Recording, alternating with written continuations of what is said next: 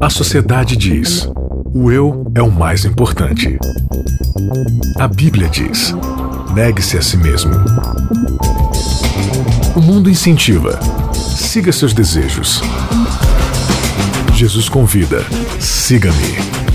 A cultura diz: pense igual, seja igual, conforme-se. O cristianismo diz: não se conforme com os pensamentos deste século. Contra a cultura. O Evangelho clama pelo diferente.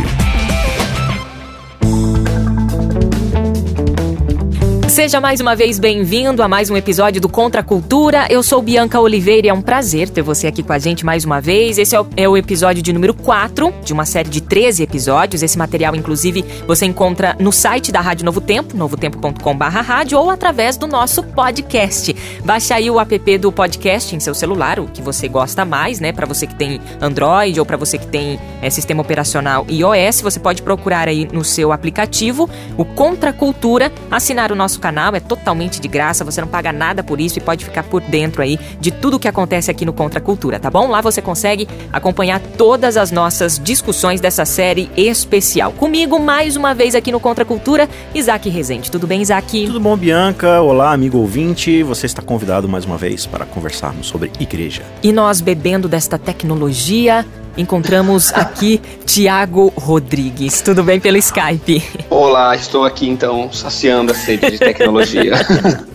Muito bem, essa série de 13 episódios do Contra a Cultura tem por título O Chamado da Igreja. E na semana passada a gente apresentou o episódio Justiça e Misericórdia, parte 1, e hoje temos aí a parte 2, né? Justiça e Misericórdia, parte 2.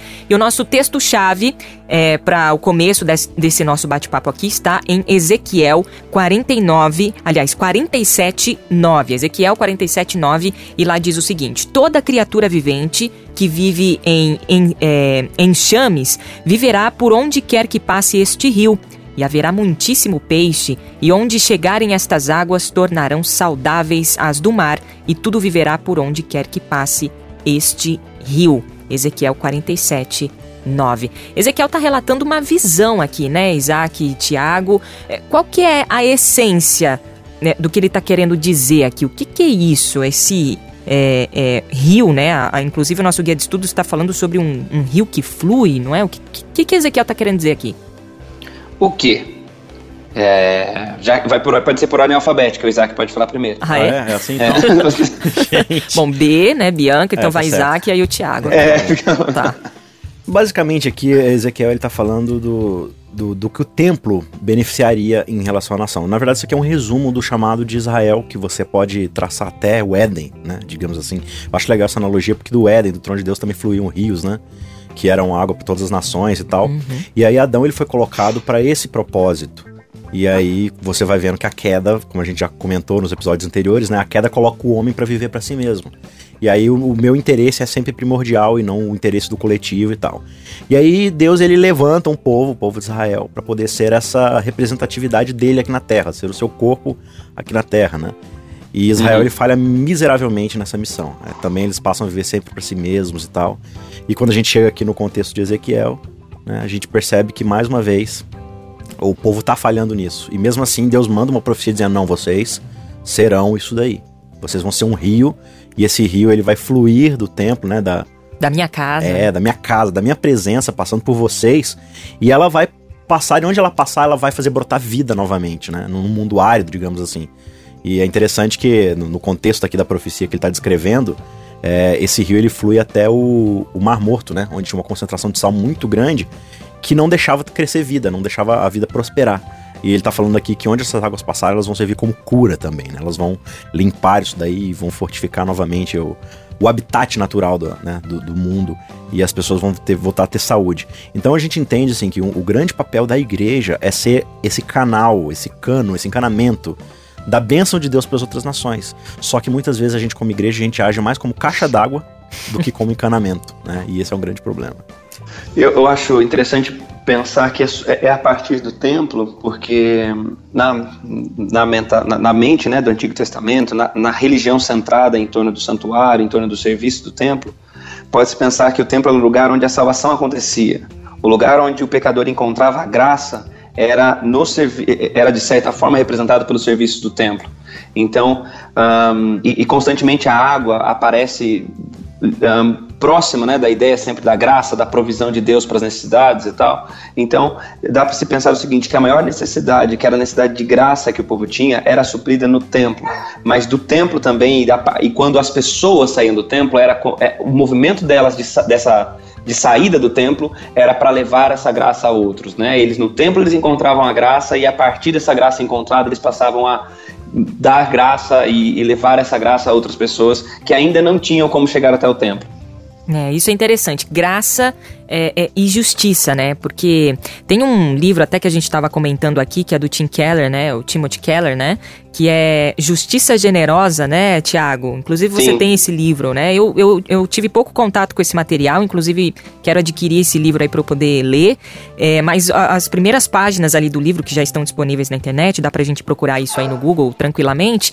É, eu já gostei muito, muito, muito mesmo, assim, porque ele, ele coloca é, essa questão de justificação e justiça justiça, né? Isso que eu achei interessante. O que, que torna é, uma pessoa justa, né? Ou o que nos torna é, pessoa, é, pessoas justas, né? A gente não é justo, até coloquei aqui, porque estamos ajudando os pobres. Não é isso que, que nos, no, nos torna justos, né? Nós somos justos quando a gente entende que vivemos pela justificação em Cristo Jesus, né? Quem é justificado, consequentemente, é justo, né? Quem entende a graça, quem entende isso, é, é justo é, não, não, não consegue se abdicar em ajudar os outros, em se relacionar com os outros. não, não consegue, são coisas assim, extremamente juntas, né? Então, quem não entende é, de fato o que é justificação, nunca vai entender o que é justiça.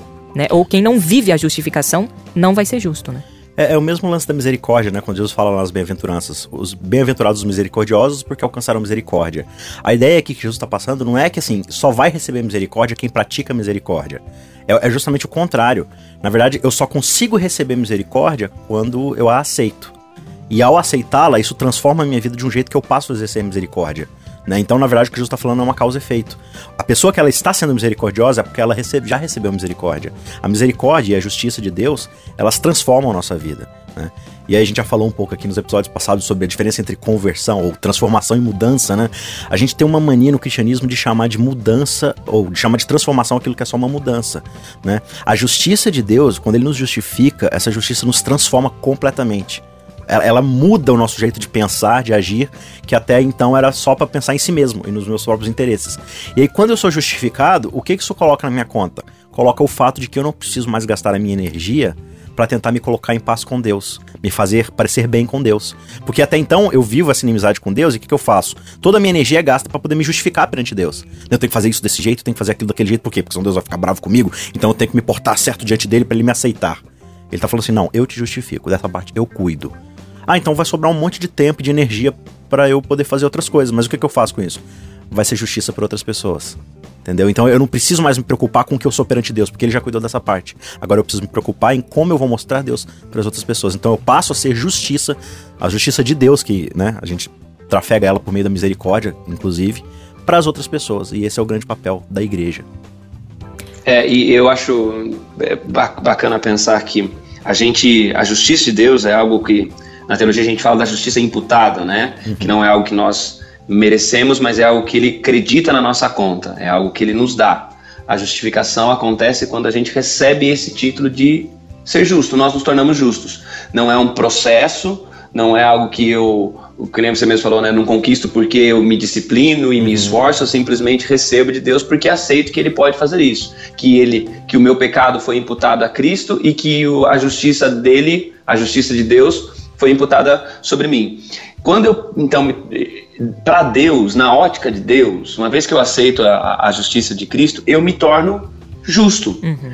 A questão é que, como eu posso me dizer justo se eu sou promotor da injustiça ou negligencio ou, ou me omito diante da injustiça? Uhum. É, se eu sou justo Então, a, vem de mim quando pensando nessa ideia do templo, né, e na ideia da, da, dos rios que correm, da, do fluir, se eu me tornei justo, sou declarado justo diante de Deus, essa justiça deve ser vista na minha preocupação, na minha, na, nessa coisa de não me omitir diante da injustiça e também de não ser mais um promotor da injustiça. Essas coisas são, são incompatíveis. Promover a injustiça e ser declarado justo são coisas incompatíveis. A, a ordem alfabética tá funcionando bem aqui, né? B, tá, tá I, né? T, né? Tá assim, B, I, T. Tá bem, tá bem certinho, né?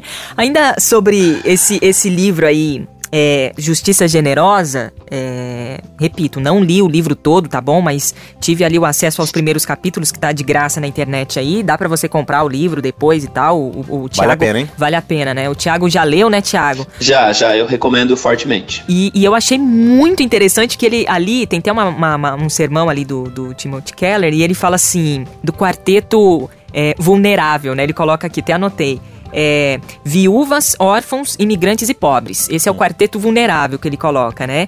E, e se nós é, não estamos preocupados com esse quarteto vulnerável, nós que diz, dizemos que somos discípulos de Cristo, algo está errado é, com o nosso coração. Algo está assim acontecendo, é, não está funcionando bem no nosso coração, né? Então, é, você não se importar em ajudar os necessitados é, não tem a ver somente com desobediência, e sim com falta de conexão com Deus, né? Ou seja, a gente realmente se esquivar em ajudar esse quarteto vulnerável que está presente nos evangelhos, é, realmente é algo que nos mostra o quanto estamos distantes do propósito do coração de Deus, né? Estamos e... totalmente desconexos com isso. Só, só desrespeitando a ordem alfabética. Ah, claro. Ah, uma coisa que, que eu acho que, que é bacana de se pensar é o seguinte: é que às vezes a gente, esse é uma, um pensamento até do, do, do, do, Tim Keller também, que é a, a, ideia do, de confundir justificação às vezes só com perdão. Uhum. Porque o que acontece às vezes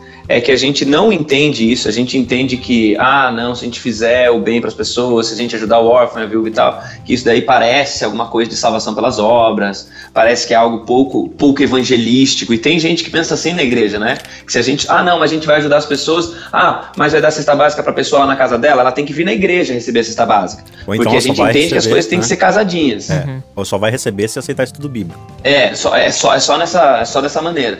Mas Uh, porque a gente entende o seguinte, que o que a pessoa precisa é da justificação.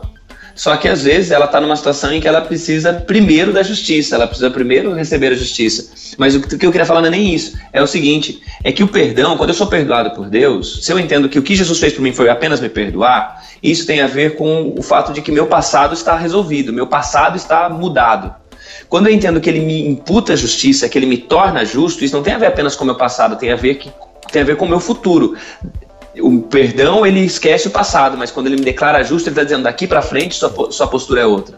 Uhum. Daqui para frente, a maneira como você vê as pessoas é outra, porque a graça aconteceu em você e lembrar-se que a graça aconteceu e lhe fez justo deve fazer com que sua prática de vida, suas relações sejam diferentes. É, pode seguir com a, com a ordem alfabética. Não, bagunçou tudo na minha cabeça agora. eu não sou mais capaz, tô, tô em prantos aqui, posição fetal no chão. Né? Sem saber o que eu faço, pra onde não, vou. Mudou tudo aqui agora. Acabou, você, o jogral terminou. É, você não tá sendo agente de mudança, tá sendo agente do caos aí com esse comentário. Mas o, o ponto é, é, esse aí mesmo. A, a, justificação ela é transformadora. E aí é até interessante quando a gente observa o, como eu disse, né, as bem-aventuranças, você percebe que Jesus ele coloca um, um, caminho e esse caminho ele vai se desenvolvendo.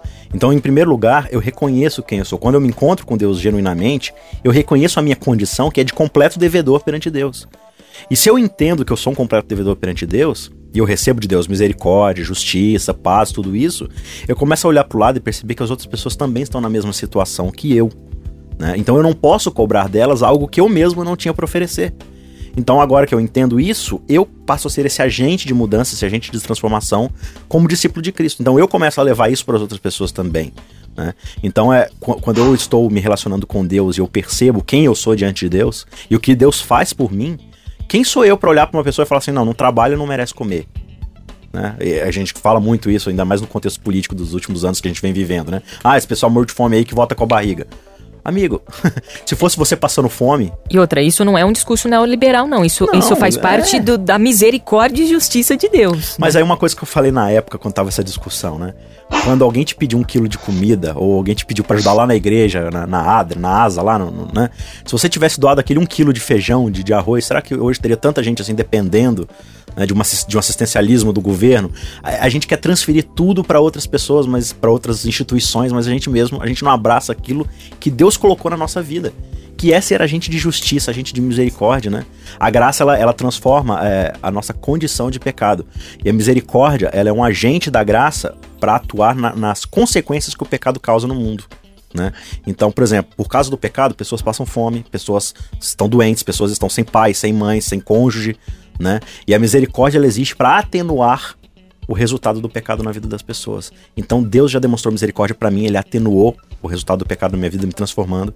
E agora eu sou chamado para ser justamente isso, olhar para as pessoas que estão no pecado e falar assim: o que que eu posso fazer para atenuar o seu sofrimento, até que você tenha condições de estar ao lado de Deus e Deus possa estar nesse relacionamento com você. Né? Esse é o nosso papel. A gente acaba sendo influenciado também pelo é, pelo discurso do darwinismo social até, né? O mais sim, forte, ele, ele, ele, ele tem a capacidade de ter mais oportunidades de conseguir o seu espaço ao sol. É, às vezes a gente olha, né? Você falou é, o lance do assistencialismo. Ah, porque o governo e tal faz isso, faz aquilo. Aquele, aquele pobre lá tem que trabalhar. Tá pensando que só tem só dar comida para ele, tudo. Mais uma vez, a gente não tá aqui apoiando nenhum tipo de política, né? Ou partido.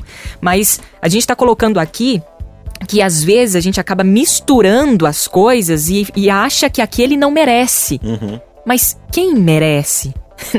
Você também não merece, eu também não mereço, ninguém merece nada, né? É, Cristo Jesus não não trabalha com meritocracia, a gente não merece nada. Inclusive, né, Tiago, você postou um texto esses dias que a gente compartilhou até no, na página do Conexão Jovem, é, falando do valor do ser humano, né? Em nós não há valor Sim. algum não é o que nos diferencia, é, não sei, né, daquele caso lá, por exemplo, em Orlando, que a gente viu vários jovens é, homossexuais morrendo dentro de uma boate, né, depois da, daquele louco lá que entrou atirando e tudo mais.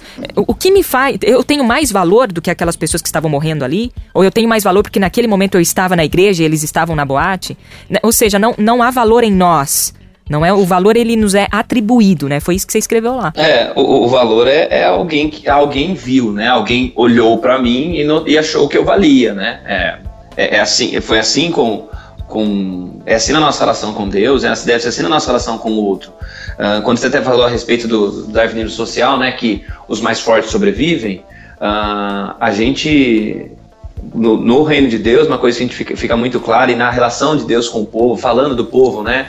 Que eles tinham os ritos, que eles tinham as práticas religiosas, mas eles negligenciavam o estrangeiro, o pobre. Lá em Isaías 58, quando ele fala que eles não estavam alimentando o faminto, não estavam cobrindo o nu e tudo mais, uma coisa que a gente vê muito clara é o seguinte, é que na dinâmica do reino de Deus, o mais forte ele sobrevive, mas parte da sobrevivência dele diz respeito a fazer com que o mais fraco sobreviva também. Uhum. O mais forte sobrevive para garantir a sobrevivência do mais fraco.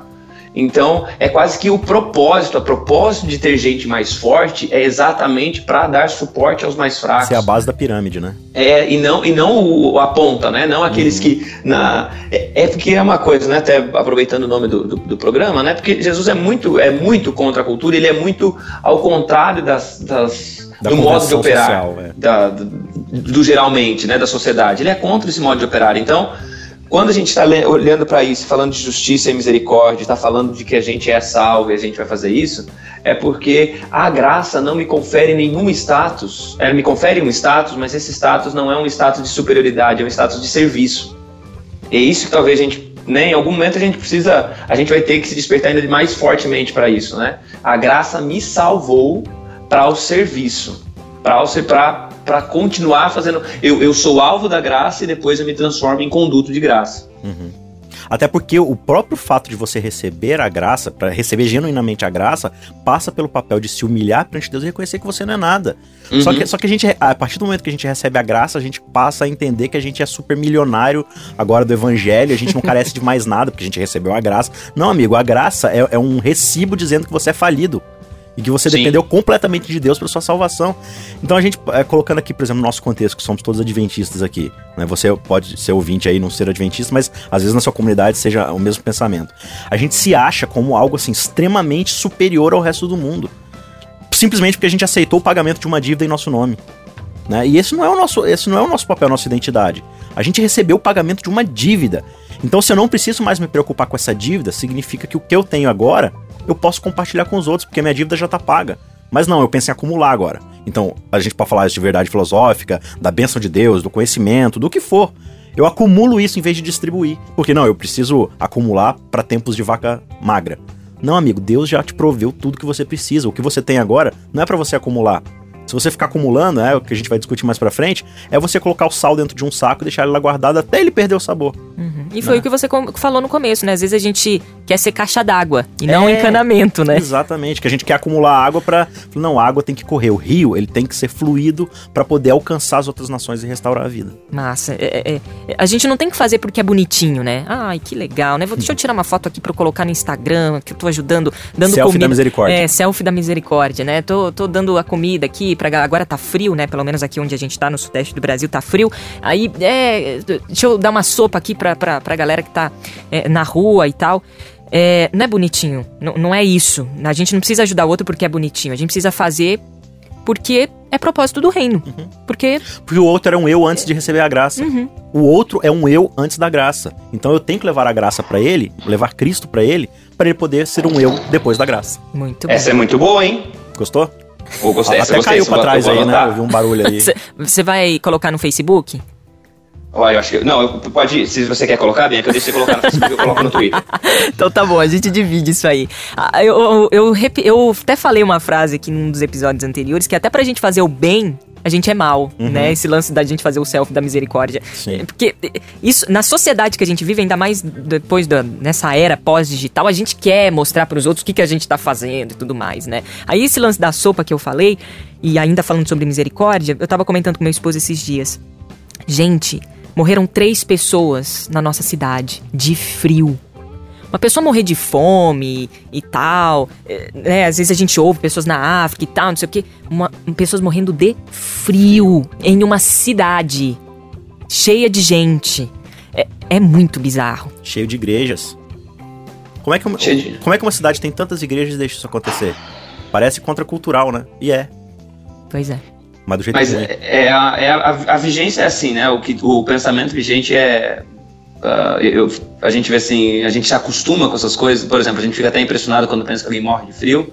Só que a nossa mente funciona de uma maneira seguinte: ah, sai a notícia que alguém morreu de frio, aí logo depois vão falar dos gols, então a gente já meio que esquece, passa e bola, vida que segue, né? Exatamente, cauteriza, né? A gente reclama do governo, mas a gente também não, não levanta para fazer muita coisa. Então não adianta a gente é, olhar para os nossos políticos corruptos e não sei o quê, e o sistema político, blá blá blá, blá Tá, mas e aí, na minha esfera, na minha comunidade, o que tem acontecido, né? O governo ele não é instalado para resolver a vida de todo mundo, não. Ou, enfim, acabar com, com os problemas da humanidade. Na verdade, esses problemas serão acabados através da glória de Deus que é imputada em mim, né? Sim. Eu, eu lembrei agora de um, de um, comercial de alguns anos atrás de, um, de, uma rede de posto de gasolina, né? E, e, eles tinham várias peças, assim, e todas elas mostrando como o cara se importava com o veículo dele, né? E aí teve um determinado, uma das, dessas determinadas peças em que o cara tá terminando de lavar uma ambulância branquinha, brilhando. Aí chega dois, né, paramédicos, assim, com uma maca, um cara todo arrebentado de sangue. Rápido, a gente precisa levar para o hospital. Não, eu acabei de lavar a ambulância. Tá limpinha. Não, cara, mas ele tá morrendo. Não, cara, mas eu acabei de aspirar. Olha só como é que tá cheirosinho. Até coloquei um pinho, um pinhozinho ali para dar um cheirinho. Cara, mas ele tá morrendo, não sei o que lá. Não, não, não, não, não, não. Vai ter que esperar agora, tá limpinha. Então, a gente trata a igreja muito como isso, né? A igreja, ela tá tão limpinha agora que eu estou nela, que agora eu não posso deixá-la mais se sujar. Então, ela não é mais espaço pros sujos, pros carentes, pros necessitados, pros, né? Seja pobreza espiritual, seja pobreza física mesmo. Não, ela não é mais espaço para isso. Ela era quando eu estava lá fora. Agora que eu estou aqui dentro arrumadinho, quem vier depois de mim tem que estar arrumadinho também. Então a igreja não pode mais sujar as suas mãos para poder expandir o reino de Deus. Ela tem que fazer isso tudo de forma limpinha, tal. Então você toma um banho e depois você vem para cá. É isso de forma metafórica, né? Claro. Mas a, a gente acaba sendo isso, cara. A gente é um serviço para nós mesmos e não para o reino de Deus. Muito bem. E, e eu, ah, só uma, pensando nessa questão da relação com o governo, eu tenho uma, uma coisa importante que nos, no que a gente está pensando, nos tempos de Ezequiel e Isaías, Deus está lidando ainda com uma teocracia. Apesar de já ser uma monarquia, era uma monarquia onde se entendia que Deus era uh, alguém importante e as leis de Deus deveriam ser seguidas e havia um, algo que deveria, o rei deveria se reportar, de certa forma, prestar contas do povo a Deus. A gente já não vive mais nesse tempo.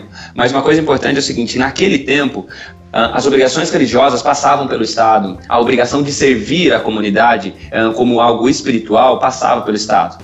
Ah, a gente não vive isso hoje, mas quando a gente olha para os tempos de Jesus, isso também já não acontecia mais.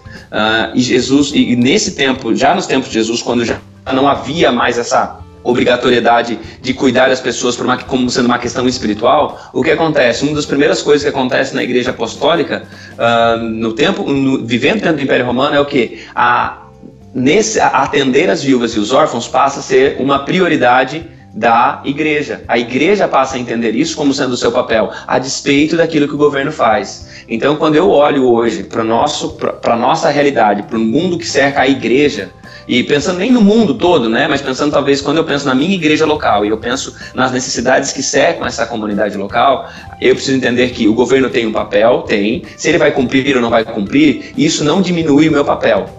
O, o, fato é que quanto mais graça eu tenho, mais graça eu preciso compartilhar. Se o governo estiver fazendo, beleza, a gente é parceiro. Se ele não está fazendo, eu vou fazer, porque a gente tem uma responsabilidade espiritual que recai sobre nós, que está além de uma obrigação civil, de uma questão uh, de, que faz parte simplesmente dessa do ser cidadão brasileiro de qualquer raio de lugar que eu seja. Muito bem.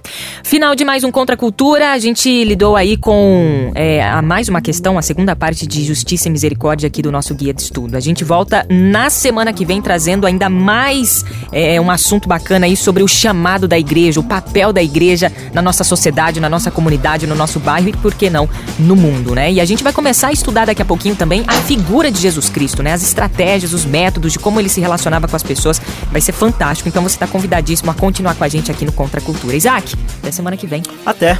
Pastor Tiago, obrigada e até semana que vem mais uma vez aqui no Contra a Cultura. Até. Valeu você, valeu pela sua companhia. A gente volta na semana que vem. Até lá. Contra a cultura. O Evangelho clama pelo diferente.